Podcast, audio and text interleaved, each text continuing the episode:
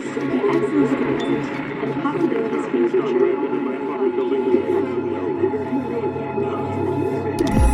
is about to happen?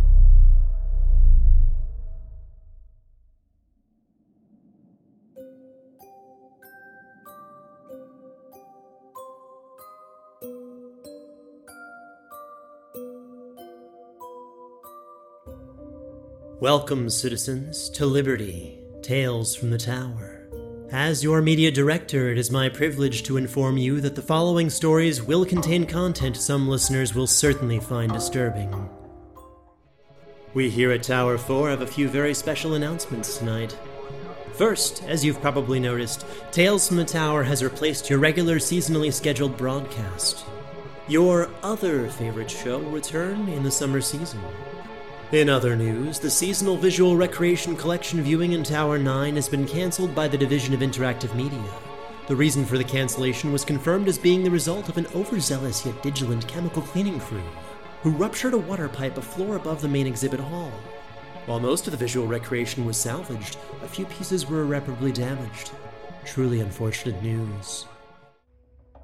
So, to bring some life back to your eyes, let's get started with a story. Tonight's tale, Imposter, was written by Kaitlin Statz and is read for us by Peter Joseph Lewis. So let us learn what can happen if you find yourself seemingly alone on the sky rail.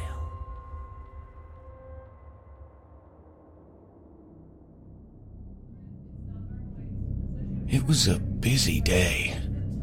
I had spent the majority of the morning alongside my colleagues in the lab trying to solve a simple but project halting flaw in our recent prototype.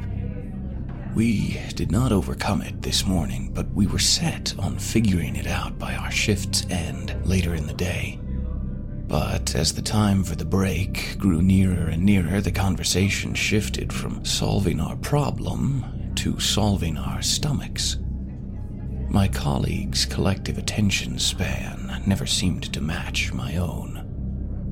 Dr. Shale was celebrating her new research grant, and there was a consensus to go out for celebratory drinks during the break, an action greatly against every safety regulation. As the last few minutes of the morning shift ticked away, I grew excited and checked my data pad. There was a flashing light in the upper left hand denoting I had missed a call. I excused myself from the off topic chatter of my fellows and listened to the voicemail. Dr. Wallace, It was the voice of my floor's super, Mr. Miles. there appears to have been a problem with your residence mid morning. Please come back to the apartment as soon as possible so we can address the issue. I'll be waiting. Mr. Miles was an older gentleman who was prone to underplaying the importance of an issue, so I excused myself from the upcoming drinks session with my colleagues and instead promptly left for the Skyrail. It was a dark day, or perhaps it wasn't. The weather never seemed to change, but the sun could cast odd shadows at particular times. The streets and tunnels leading to the station seemed empty. Usually during break or shift changes, the sounds of hundreds and thousands of voices echoed off of the walls, and the whole of the city felt alive. Empty, it just seemed so sterile, with halls of untarnished metal and towering buildings that cast dark lines everywhere. I was walking quickly, quite unsure of the train schedule at such an abnormal time. I thought about quite a few things in the silence of the walk to the Skyrail. What was wrong with my apartment? When was the next train available? Was this station supposed to be closed? Is, is that why it was so silent? To drown out my thoughts, I switched on the shortwave and picked up some news chatter. I had heard it before, more advertisement than news. The chipper woman pitched a new face cream offering. All the help you need to bring life back to your eyes. She was just about to say the pitch again as the station came into sight. As I stepped up to the automatic door, the woman pitched again. All the help you need to bring life back to your eyes. As I stepped through, the shortwave twitched. I need to bring shut life it back to off. The station had bad signal, it seemed. I was left with my thoughts. The station was empty. I had never seen such a sight. But when I looked at my clock, I knew it was due to the odd hour. No one was on break, no one was on shift change. Classes were in session, and this wasn't a very prime location for recreation. There was a ding and a flash of light to declare the incoming train, but there was no announcement. All trains out of this station stopped at the next as well, which happened to be my stop regardless. The train pulled up, reflecting flashes of light into the darker corners of the station hall, and the polite chime of the doors ushered me onto the train. There was no one in the train except for an older man sitting at the very end of the car. He was gangly, with tufts of white hair peeking from the end of his gray hood, and a generally clean appearance overall. He had taken one of the larger end seats reserved for disabled patrons and carried a hefty cane in his hands as he sat. I was anxious about my apartment and going to disembark at the next stop, so I forewent a seat even though all others were free. The train chimed again, and the doors hissed closed. The emptiness of the station slowly slid away as the train began moving. As buildings passed by, the train was cast into alternating sessions of shadow and illumination. I took sideward glances at the old man at the end of the train. He looked a little less ragged after the lights flashed by. Even less so several flashes later. The wild white hair from under the hood seemed absent. Shifts of the light can do rather odd things. All the help you need to bring life back to your eyes. I jumped. The shortwave had twitched on. It ran again and again over the same line. I switched it off and chuckled, giving an embarrassed nod to the old man. He didn't look up, but I could see his lips curled back into a wide grin.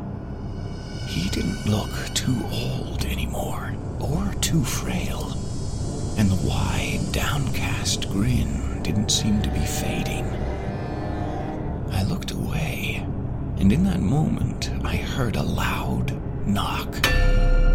The man had forcefully planted his cane onto the train floor, but it no longer appeared as a cane.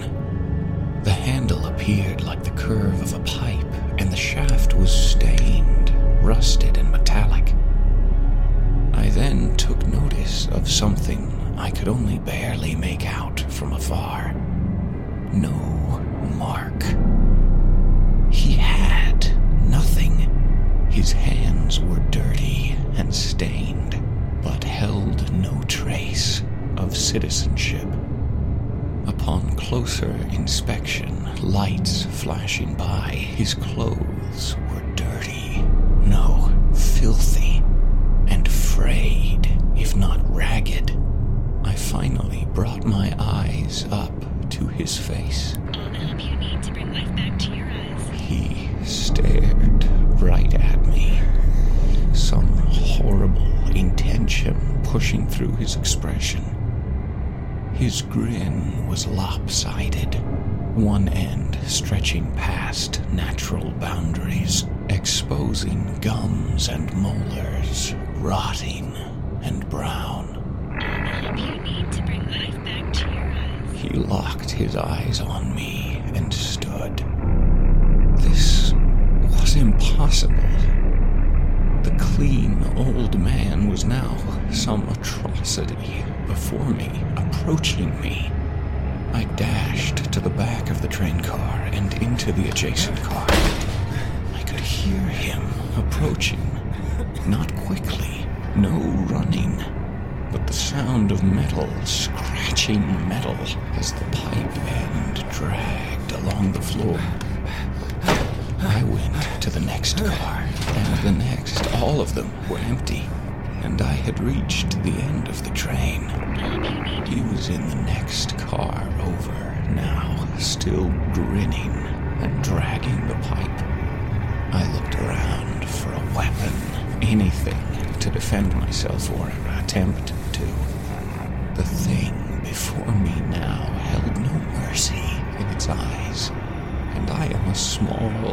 weak person.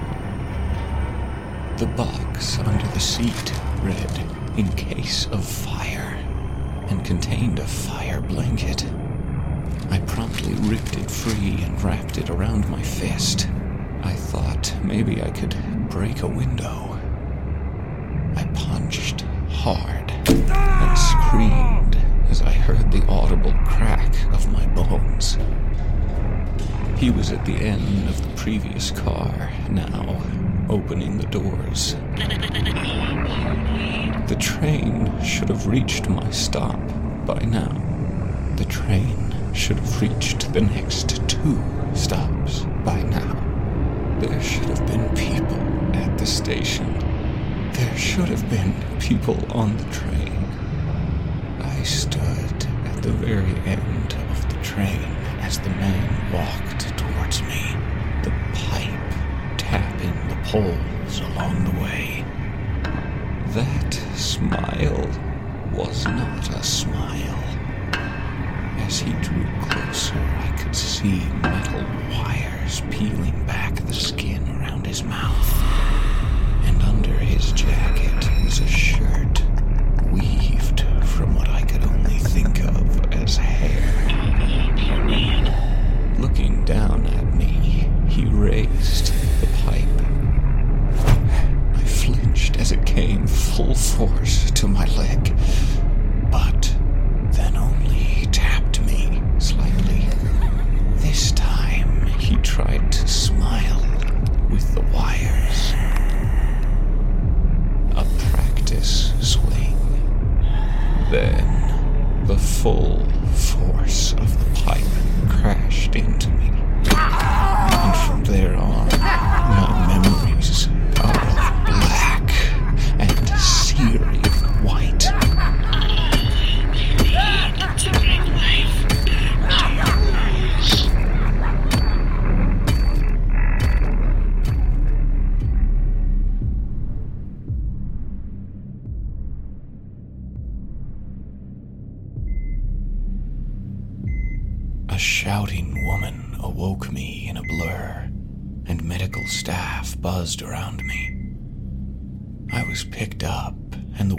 world moved around me.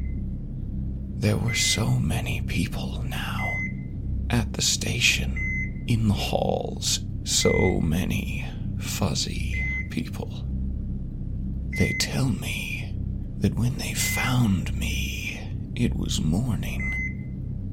I had been in a train that was out of service for the night, and no one was sure how I had gotten there. The woman who found me had called for medical help. My legs were indistinguishable from the browned blood of the floor, smashed into the grain of the train. My hood had been torn from my head, and my hand had been mauled, the skin of my mark removed, and the bones of my thumb and pointer finger exposed. I overheard the nurses talking. It looked as though it had been bitten off. The doctors told me yesterday that I may never be able to walk again. But at least all of my hair will grow back.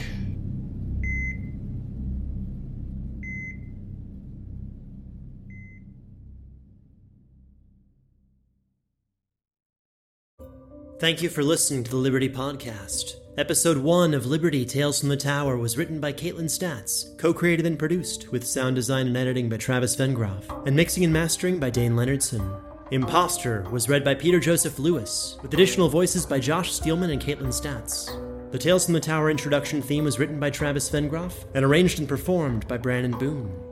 If you would like more information on the world of Atrius, please check out libertyendures.com or at patreon.com slash foolandscholar to support the show's creators and get bonus content. This production is copyrighted 2016 by Fool and Scholar Productions, and Liberty is a trademark of Travis Vengroff. Thank you for listening. Hope that the Archon watches over you.